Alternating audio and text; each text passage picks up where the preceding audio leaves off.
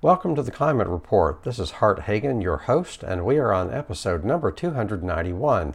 Today's topic is the COVID relief bill.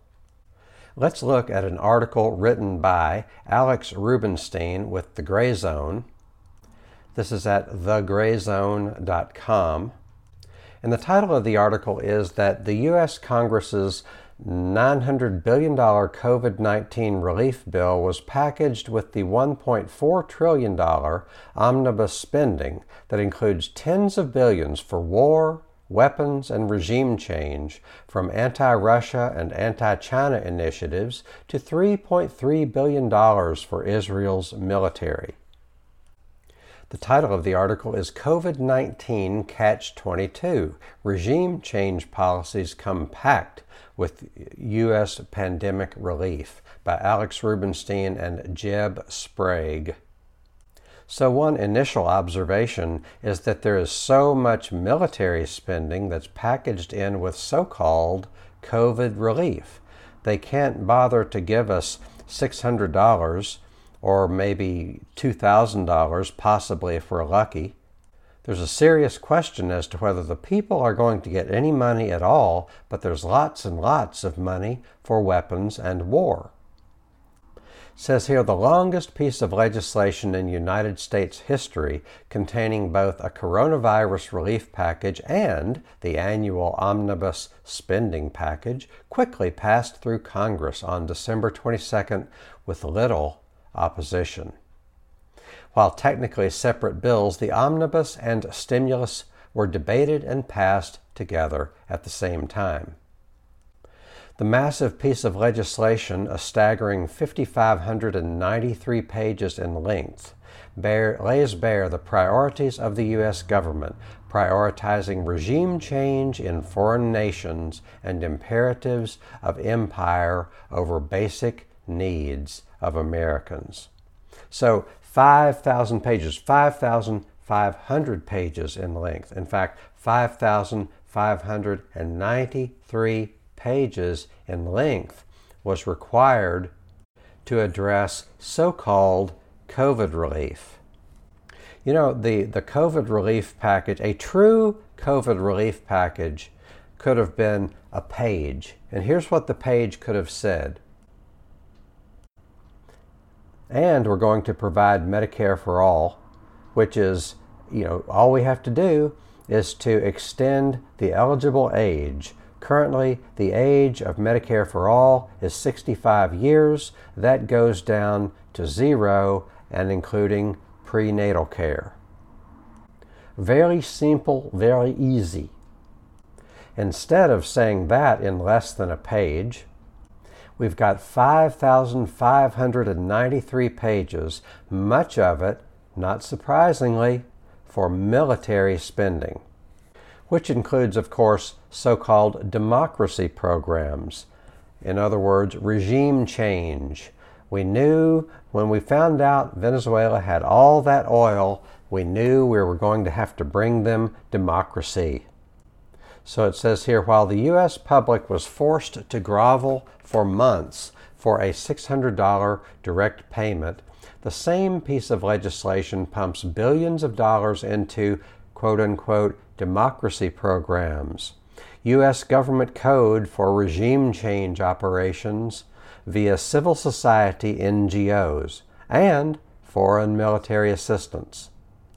It says here, on so-called democracy programs, the legislation appropriates two point four billion dollars as well as six point one billion dollars in foreign military financing programs. So we're financing the military. Also, one hundred twelve million dollars for international military education and training. I think people elsewhere in the world would rather that we not spend any money on international military education and training. How often is military education and training something that is beneficial to people? And how often is military education and training something that is harmful to people, harmful to communities, harmful for agriculture, harmful for waterways. Let's read on. six billion dollars more is allocated toward domestic procurement of Air Force missiles and U S Navy weapons of war. That's what we need, more missiles and more weapons. six billion dollars for more missiles and more uh, Navy weapons. And this is in addition to the seven hundred forty billion dollars that Congress passed for defense in December. The bill also spends nine hundred billion dollars on business bailouts, but we'll get back to that. Let's go to the military spending. So the Federal News Network reports that the uh, the bill allocated to base defense spending seventy-seven billion dollars. So in addition to the seven hundred forty billion dollars we've already spent on so-called defense, we've got seventy-seven billion dollars going to base defense spending. That's seventy-seven billion dollars to overseas contingency operations and six hundred seventy-one billion dollars to, to base defense spending. That's not counting what we're going to spend if we get into a war. So the legislation also appropriates three hundred million dollars to Countering Chinese Influence Fund. Countering Chinese Influence Fund, supposedly to counter the malign influence of the government of the People's Republic of China and the Chinese Communist Party and other ent- entities acting on their behalf globally. In addition, three million dollars is going to be spent for local destabilization efforts, including internet freedom, activists' legal fees, and democracy programs. So these democracy programs, many of them are under the National Endowment for the Democracy, N E D. National Endowment for Democracy sounds good, but Public Policy one oh one names something the exact opposite of what it is. The National Endowment for Democracy is an anti-democracy organization. The bill allocates three point three million dollars to the U S government-backed media outlet Voice of America and four million dollars to the similarly operated Radio Free Asia. So this is just pro-empire propaganda. And Radio Free Asia includes uh, to provide uncensored news and information in the Tibetan language to Tibetans, including Tibetans in Tibet. We've got eighty-five point five million dollars going to assistance to Cambodia, but that's conditioned upon them taking effective steps to enforce international sanctions with respect to North Korea and asserting its sovereignty against interference by the People's Republic of China. In other words, we're going to give Cambodia eighty-five point five million dollars, but only if they cooperate in our sanctions against North Korea and refuse to do business with China. As for Latin America, the legislation stipulates that not less than thirty-three million dollars shall be made available for democracy programs. There's that word democracy. Democracy programs for Venezuela.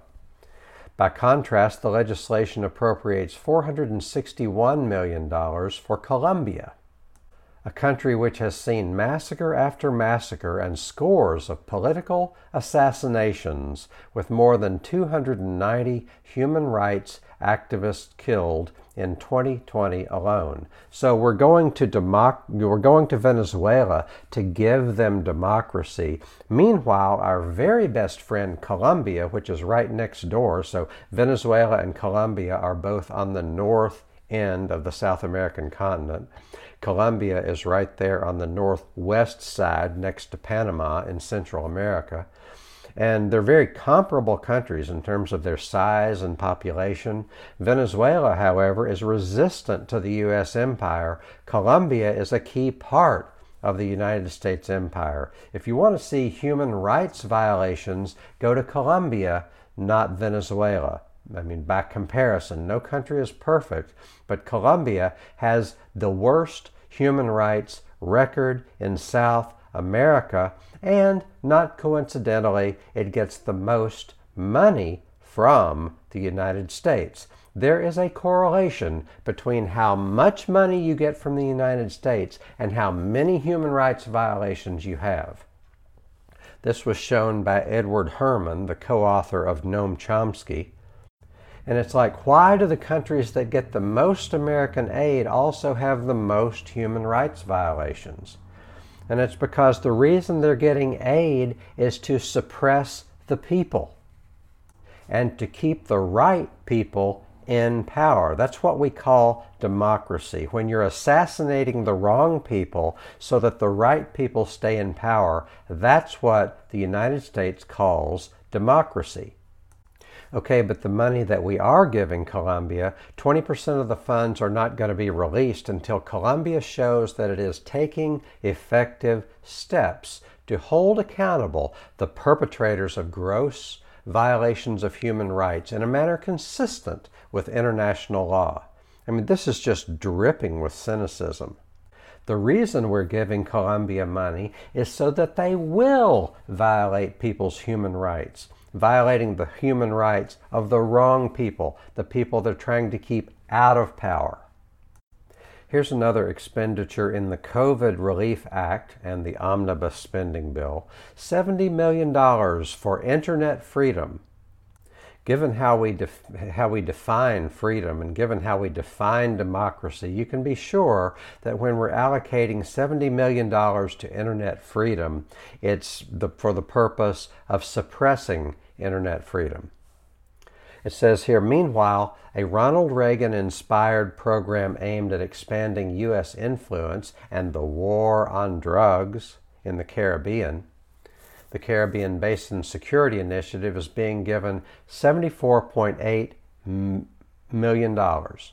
So seventy-four point eight million dollars to the war on drugs. We know that the war on drugs has been used to put people in jail, to put little people in jail so that the prison industrial complex can make money.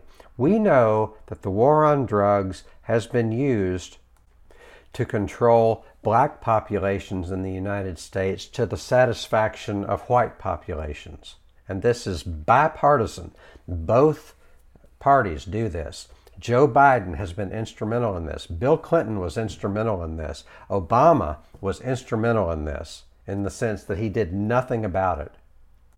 We also know that the war on drugs is used to justify using herbicide in Colombia to kill coca plants, coca plants being the plant that produces cocaine. So we're flying over Colombia to use herbicide, not the United States directly, but these contractors that are probably trained as, you know, U S fighter planes, and people trained to fly these fighter planes are spraying herbicide over Colombia to kill the coca plants. And of course, when you kill the coca plants, you kill all other plants as well. You kill trees, you kill other plants, you you decimate people's agricultural lands, because that's what we want to do. We want to favor the oligarchs. We want to enrich the oligarchs in Colombia at the expense of the indigenous people in Colombia. That is an, is a, an important program within the war on drugs. We call it the war on drugs because we're spraying coca plants, but the effect that it has is to empower and enrich the warlords and the oligarchs in Colombia and drive the indigenous peoples off their land.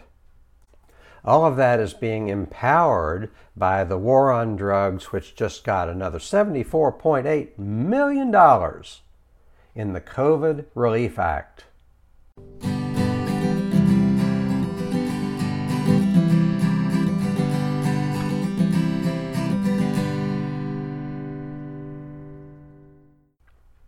We've got fifteen million dollars going to so-called democracy programs in South Sudan uh, and elsewhere in Africa, democracy programs in Zimbabwe.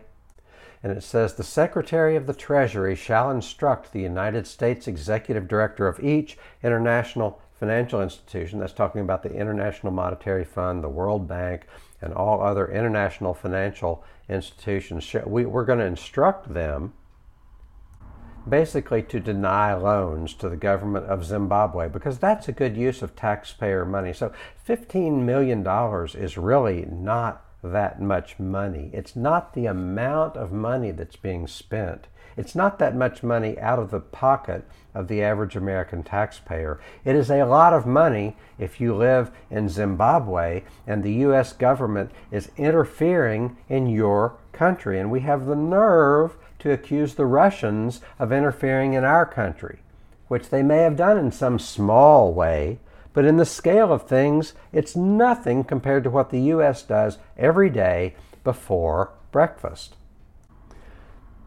Another provision in the bill says sixty million dollars is being repurposed away from the global war on terrorism and is made available for assistance for Sudan. If we're giving assistance to Sudan, I'm just guessing here that they're the bad guys, that, you know, we're, that, that the Sudan is ruled by a dictator right now. There are not very many countries that the U S gives assistance to that are not ruled by dictators. The U S supports most of the dictators around the world. Here's another one. So Ukraine is currently ruled by neo-fascists, and it says, of the funds appropriated by this act under titles blah, blah, blah, not less than four hundred fifty-three million dollars shall be made available for assistance to Ukraine. So that's a half billion dollars being made available for assistance to Ukraine. Again, it's not the amount of money, it's the effect that this money has in interfering with the affairs of other countries.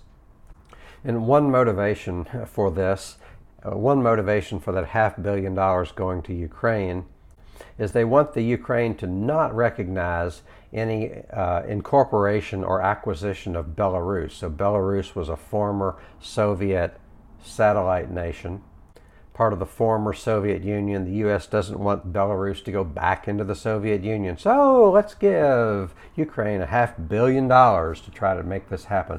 All of this has nothing to do with the well-being of the American people, has nothing to do with the well-being of the people of the world.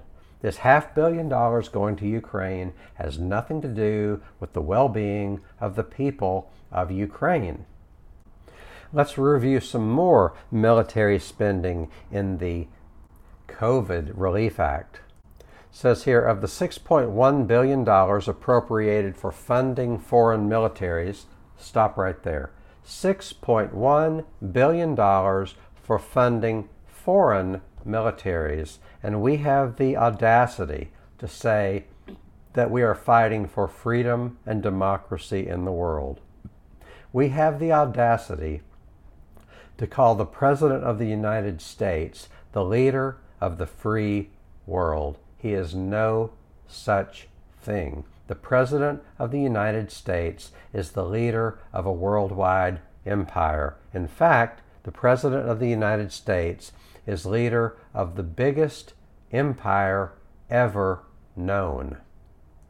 So six point one billion dollars of military aid. When you hear about aid, okay, all this foreign aid, for one thing, the dollar amounts of foreign aid are not going to break the bank of the average American taxpayer. It is what they are spent for. And three point three billion dollars of this six point one billion dollars in military aid goes to Israel, because Israel is such a needy country. They are so poor and they are so beset by enemies all around them. Well, most of the enemies they have are of their own creation, just like most of the enemies of the United States are the United States' own creation. That three point three billion dollars is being used to oppress the Palestinians and to deprive them of everything that matters. Quick lesson on Israel and Palestine. In nineteen forty-eight, is, uh, you know, Israeli armies uh, you know, invaded Palestine, kicked people out of their villages. Hundreds of thousands of people have been killed or exiled over the course of time. Now the two areas of Israel that are still Palestinian territory, supposedly, are Gaza and the West Bank. Gaza is on the Mediterranean Sea. The West Bank is an area that refers to the west bank of the Jordan River. Those are the two places that the Palestinians can kind of call their own, but they can't call their own because Israel is always bombing them. Israel is always uh, raiding their lands. Uh, now we've got an annexation of the West Bank. They're annexing their land. They're building roads uh, on uh, just nothing. There's nothing about Gaza and the West Bank that can be called a country or even a territory. It's, it's, they're just gross human rights violations. Chris Hedges calls Gaza the, the largest open-air prison in the world. It's also one of the densest populations in the world, and the people have no freedom. So in that context, the U S is giving Israel three point three billion dollars more dollars to continue Uh, this occupation of Gaza and the West Bank. And this is in addition to the three point nine billion dollars per year that U- United States taxpayers give to Israel. For what reason? Why? Give you a hint, there is no good reason. It's, it's all about empire. It's all about oil. It's all about empire. It's about power. And in the U S, we can't speak openly about this because anybody that criticizes Israel is accused of anti-Semitism, even though you're cri- criticizing the policy of the state of Israel. It's like if you criticize Trump, that makes you anti-American, does it? But if you criticize the government of Israel, that makes you anti-Semitic. Okay, so in, in addition to the three point three billion dollars we're giving to Israel for military aid, we're also giving five hundred million dollars, that's half a billion, for Israeli cooperation programs. And Israeli cooperation programs include weapons procurements. So here's what Rashida Tlaib had to say about this. She's a person of Palestinian, Palestinian descent, and she says, talking about the bill, she says, "This is what the American people will feel tonight. We have billions of your tax dollars for corporate meal expenses and a racist border wall, but only scraps for those struggling to pay for food, rent, and health care. It's disgraceful." And Rashida Tlaib also tweeted, "The plan leaves people behind with no support for adult dependents, no hazard pay for essential workers, no student relief, no recurring stimulus payment, no retroactive unemployment insurance, no water shutoff moratorium, no aid to states and local governments." So that's Rashida Tlaib, a congresswoman of Palestinian uh, descent. Now, continuing with the article, it says, any, many, meanwhile, any aid to, Pal- to the Palestinian Authority, that's the government over, the, you know, it should be a sovereign Palestinian nation, but it's called the Palestinian Authority because it's just a territorial government. It says, meanwhile, any aid to the Palestinian Authority will be held up if its officials initiate or support any kind of investigation at the International Criminal Court. In other words, the International Criminal Court, also called the World Court. So if there's any, you know, if the Palestinians act like they're going to seek any prosecution in the Uh, Israel crimini is in the International Criminal Court, then any aid to the Palestinian Authority is going to be held back on that basis. Now, we not only have, we're not only aiding the Israeli war against the Palestinians and the Saudi war against the Yemenis and the American war against a- Afghanistan, and we're still in Iraq, we're also in Syria. So we're in Yemen, Israel, where we've got a presence in Iran. We're constantly ha- harassing Iran. And we've got Syria, war on Syria. Can't get enough war. And so here's what we're doing in Syria. It says, in neighboring Syria, which has been constantly bombed by Israel since the outbreak of a foreign-backed proxy war against the country's government, Congress has appropriated forty million dollars toward non-lethal stabilization. In other words, destabilization assistance. So you know, constant interference. So stability and destabilization have an interesting history. Quite often when they're talking about stability, they mean destabilization. So we're trying to destabilize the governments we don't like. Did I say we? Did I say destabilize the governments that we don't like? What I meant to say is we're destabilizing, destabilizing the governments that the oligarchs don't like. We're destabilizing the governments that the military industrial complex doesn't like. We're destabilizing the governments that the mi- military industrial complex can make money from. That includes Syria. It says even though ISIS, the Islamic State of Iraq and Syria, has been largely defeated, seven hundred ten million dollars to counter the group remaining. We're, we're given seven hundred ten million dollars to counter Syria, so uh, on you know which supports the theme of just constant meddling in other countries. This is empire without looking like an empire. This is empire while falsely claiming we're fighting for freedom. So we're spending seven hundred ten million dollars to make life miserable for the people of Syria. Now we're spending an additional three billion dollars for Afghanistan Security Forces Fund. So we train these security forces, and as often as not, the same people go to fight for the enemy. So that three billion dollars is to go to security forces of Afghanistan, including the provision of equipment, supplies, services, training, facility and infrastructure repair, renovation, construction, and funding. In other words, the Pentagon can spend that however they want to spend it. Meanwhile, we've got two hundred fifty million dollars going to oppressive governments in Jordan, Lebanon, Egypt, Tunisia, Oman, and so on. So I've got about a minute left. Let me leave you with something to think about. Well, it should go without saying that the powers that be do not care about you and me. I mean, it's a, it, all you have to do is look at what they do. Forget about what they say. Look at what they do. Look at what not only Donald Trump does, but Nancy Pelosi, Chuck Schumer. They're in the business of getting rich off of their donors while not making even reasonable provisions for the people of America. In my humble opinion, we will not be able to save our climate or our natural world if we continue to be ruled by a class of people from both parties that don't care about you and me. They only care about themselves.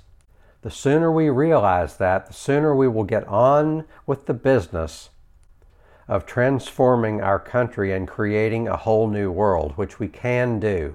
Creating a whole new world is within our grasp. There's never been a time like the present. If you have any questions, comments, or observations, please email me at info at the climate report dot net. Have a great day.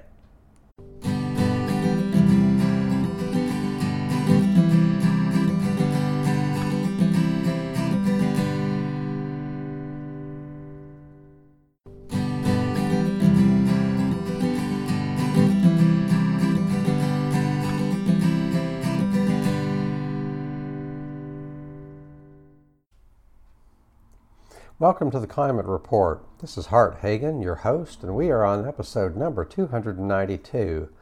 Today's topic is Dare to Care. So what is this episode all about? So by dare to care, I mean the following. Number one, we must organize our economy and our political system around caring.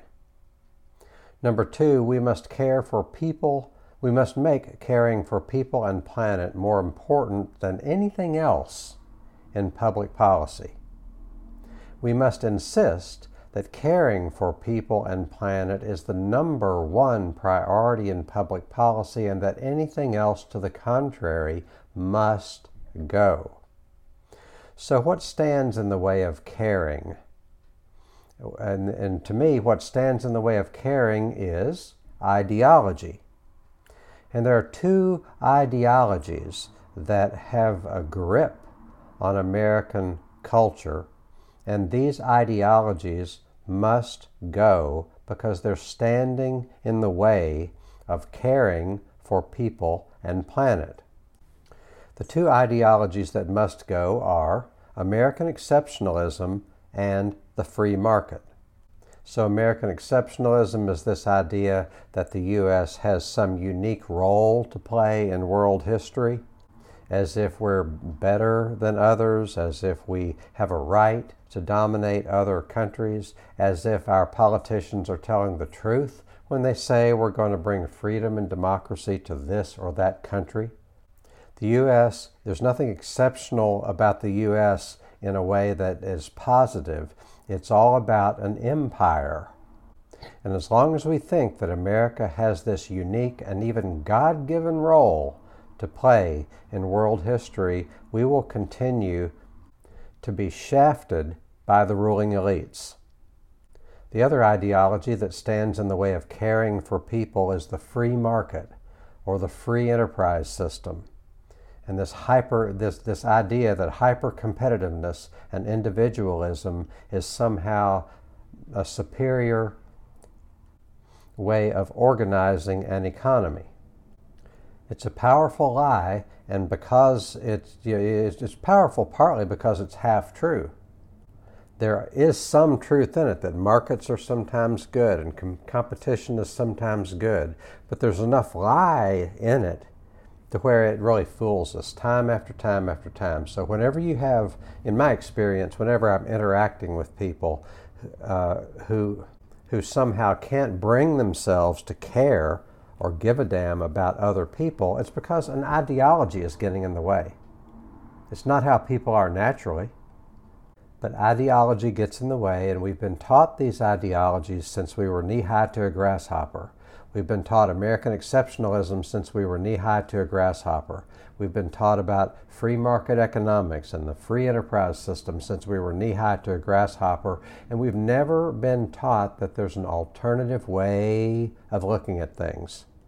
But I have the following question. Tell me why the caring for people should not be the number one priority of public policy. Whenever somebody says that we don't need Medicare for all, I say, tell me why caring for people should not be the number one priority of public policy. When I hear about the, you know, border wall or border police or the prison industrial complex, and tell tell me why caring for people should not be the number one priority of public policy. When I hear opposition to a universal basic income, I say, tell me why caring for people should not be the number one priority of public policy. So this is the climate report, and I will assert that we have a problem with climate because caring for people and the planet is something other than the number one priority of public policy. And I will assert that there are certain things that if we're still doing these things five years from now, ten years from now, we're not going to make it. For example, it doesn't matter how many solar panels and windmills we install, we will not save our climate if ten years from now we're still dropping a bomb every twelve seconds. I've heard that stat from Lee Camp that if you do the math, uh, you know, in the, in the Trump administration, we're dropping a bomb every twelve seconds somewhere in the world. And it was not that much less under the Obama administration. So as long as we're dropping bombs every twelve seconds, we're not going to save the climate because, for one thing, our, our natural systems cannot handle that kind of abuse. And for another thing, it shows a complete rearrangement of priorities. Item number two. It doesn't matter how many solar panels and windmills we install, we will not be able to save our climate if we're if ten years from now we are still strangling other countries with sanctions, if we're still strangling Iran with sanctions, if we're still strangling Venezuela and even North Korea with sanctions, and if we're still doing that to dozens of countries around the world, including Cuba and Nicaragua, then we will not be able to save the climate because it will demonstrate a complete a lack of understanding as to our true priorities, and our natural systems can't handle what we do to them when we don't understand our true priorities. Number three, it doesn't matter how many solar panels and windmills we put up, if ten years from now uh, we, we are still employing two million people in the military to fight wars, but we can't be bothered to care for our own people or the natural world or our vital systems, then we will not be able to save the climate either. Item number four, we will not be able to save the climate if ten years from now we are still building new highways at every turn, but not trains or buses. It's like highway, highway, building highway. When are we going to build another highway? When are we going to add another lane? Highways take a lot of carbon. They take uh, they they fragment the habitat for the other beings that we have to share this planet with. They cost billions of dollars. Every highway costs millions of dollars per lane mile. A typical four-lane highway costs at least, say, twenty million dollars per mile, or in that vicinity, and sometimes much more. So I'm old enough to remember before there was a Gene Snyder Freeway in, in Louisville. They built that, and now they want to build something outside the Gene Snyder Freeway. In the early nineties or the late eighties, they widened the Watterson Expressway, as if we needed that, as if that was a better choice than adding buses, adding bus stations, adding trains, adding train stations. It's like, when it comes to trains, it's like, gosh, I don't even know how to do that. Well, we have enough money to pay for widening highways. We have enough money to pay for brand new highways. There's a bypass that's going to connect Interstate seventy-one and Interstate sixty-five, and I will eat my shirt if it costs less than a billion dollars, because I did the math, assuming it's twenty miles long, and it's going to be longer than that.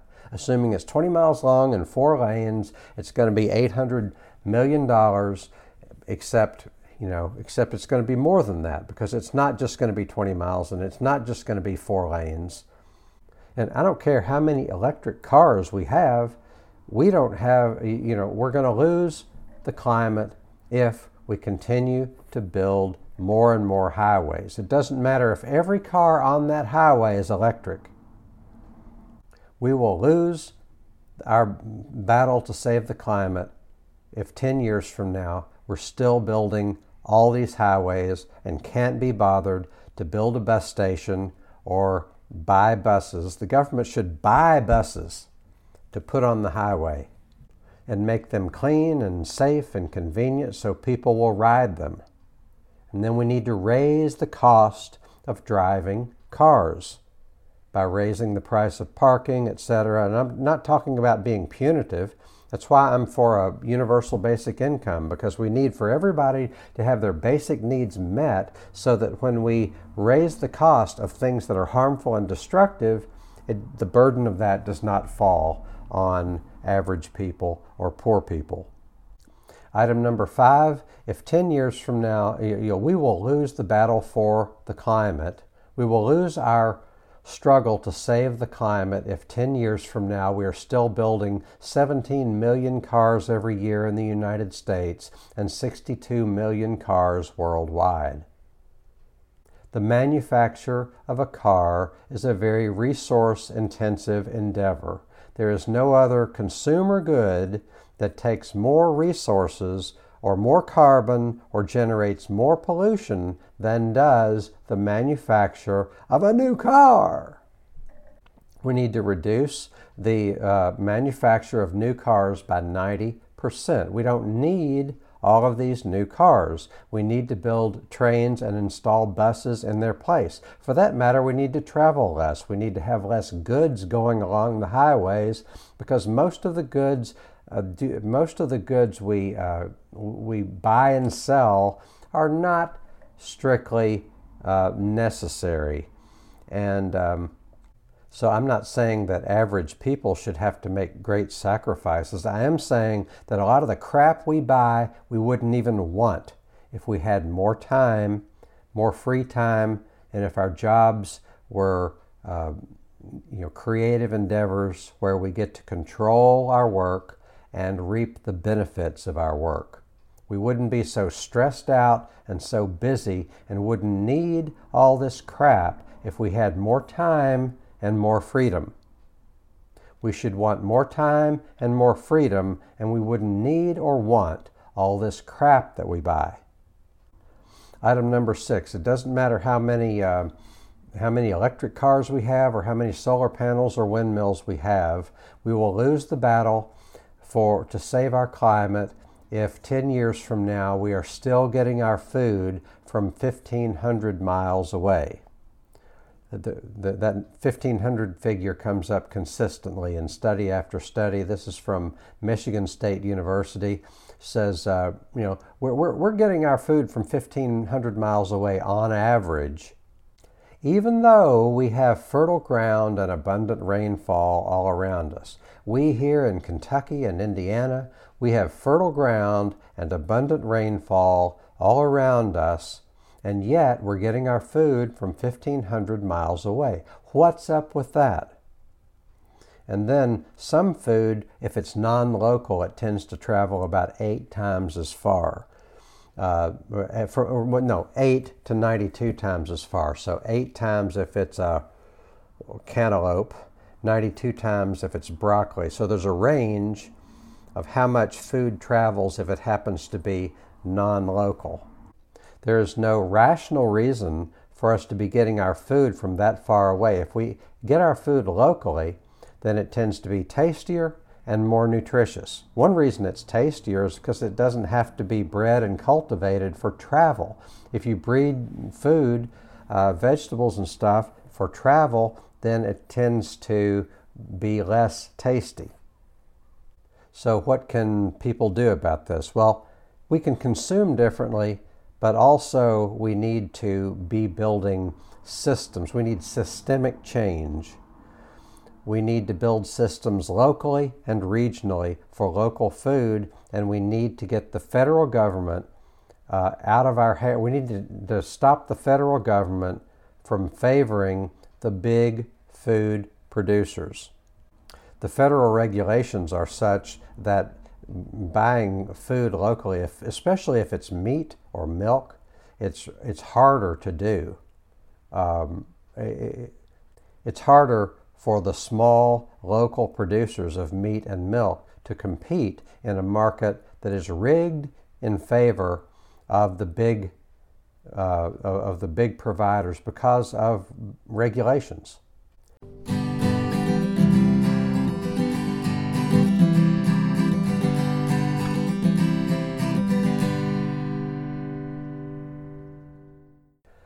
Item number seven, it doesn't matter how many solar panels or windmills or electric cars we have, we will lose our struggle to save our climate if ten years from now we are still listening to politicians who tell us that we need economic growth, as if that's what we need.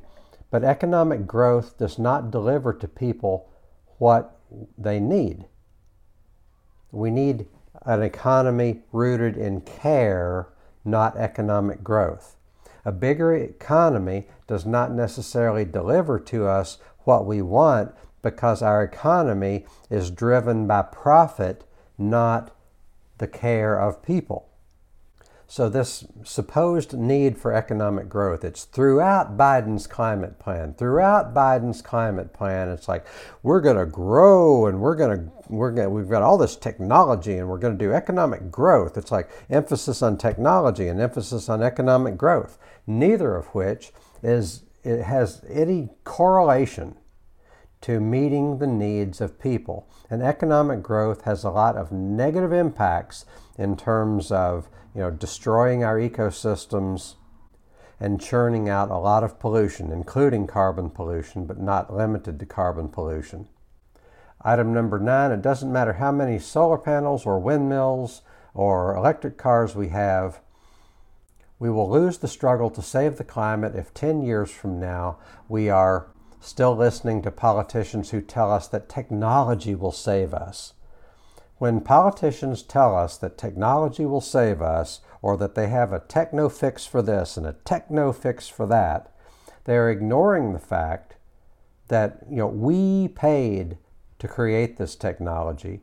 Plus, technology has, you know, electronics technology has a lot of negative uh, side effects. For one thing, it's mined by slave labor. A lot of the metals that are in our electronics technology are mined by slave labor. Plus, electronics techno- technology takes a lot of electricity. Plus, electronics technology, such as it is today, has a lot of e-waste when we dispose of it. And I'm not saying that individuals should have to make great sacrifices and do without technology. I am saying that we need to get rid of half of the economy, because half of the economy, such as it is, does not deliver to people what we need. For example, the whole defense industry needs to be uh, eliminated to the tune of about ninety percent of it. We don't need even ten percent of it, in my view. And that whole defense sector uses lots of electronics technology, which could be either not used at all or used for other purposes if we didn't have all this defense industry, or all this electronics that goes into cars, when we wouldn't need cars if we had a functioning system of mass transit, or all this electronics technology that supports the agribusiness industry, when the agribusiness industry needs to go away or be completely transformed as to be unrecognizable. And then we have big box retail stores, which need to go away to the tune of like ninety percent of them. We need to be able to control, uh, we in Louisville, as a democratic entity, need to be able to say no to these big box stores if we decide democratically that they are not good for our community. And if we did that, then all of this technology that's dedicated to these big box stores and their logistics systems and their transportation systems and their marketing systems, all of that could go away or be repurposed to something that actually helps people and makes the world better. Item number nine, we will not win the struggle to save the climate if ten years from now, it doesn't matter how many solar panels, windmills, electric cars, we will not win this battle to save the climate if ten years from now we can always find more money to pay two million soldiers, standing army of two million soldiers, but we can't find enough money for teachers, nurses, and caregivers. The standing army is for the purpose of dominating the rest of the world. It has nothing to do with the well-being of people, and it does not help the people of the United States. It helps the oligarchs of the United States. It helps the plutocrats of the United States. It helps the captains of industry of the United States, but it does not help the people. And we could always find money to pay soldiers, two million of them, a standing army of two million. But we can't afford to pay teachers, nurses, and caregivers, or forest rangers. And we can't afford to pay a universal basic income, would go, which would go a long way to make, meet people's needs. So let, let's talk about socially beneficial jobs. What I've been talking about is a list of nine or ten things that if we're still doing these things ten years from now, we are not going to save our climate. And what I'm addressing that to is people like, for example, oh, corporate Democrats, mainstream Democrats who think, you know, oh, I drive an electric car, or I'm trying to support solar in my community. Meanwhile, uh, there's a Biden-Harris sign in the yard, and Biden and Harris are two of the most, you know, you've got about one of the most militaristic uh, pro-war cabinets that has ever existed. And I'm not saying you shouldn't vote for Biden of Harris or Harris if you think that's the lesser of two evils. I'm saying let's look at the bipartisan military industrial complex. And if you're a corporate Democrat who's a kind of an environmentalist, people are looking to you as an example. And if you're telling them that, oh, if we just put up a solar panel here and there and, you know, hold your nose and vote for uh, a militarist like Joe Biden, hold your nose and vote for a militarist like Hillary Clinton. And if you're not making an issue out of all this militarism, then that's part of the problem. So let's go over here to the topic of socially beneficial jobs. I've been railing against the system that should not be. Let's talk about the system that should be. So today's topic is dare to care. And if we want to put our money where our mouth is, if we want to be, if we want to demand that caring for people is the number one priority of our government, then here's how we do it. It's not by spending all this money for a two million person standing army, as if we need that. Let's talk about what it looks like to create jobs that actually care for people, care for nature, and care for our vital systems.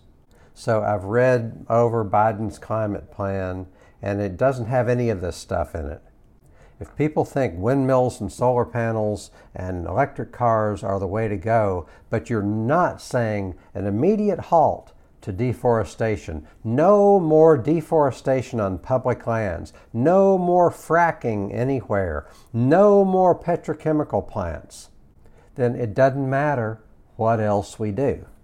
So here's the kind of jobs under the title of socially beneficial jobs. So we want socially beneficial jobs that demonstrate our care of people, care of nature, and care of vital systems.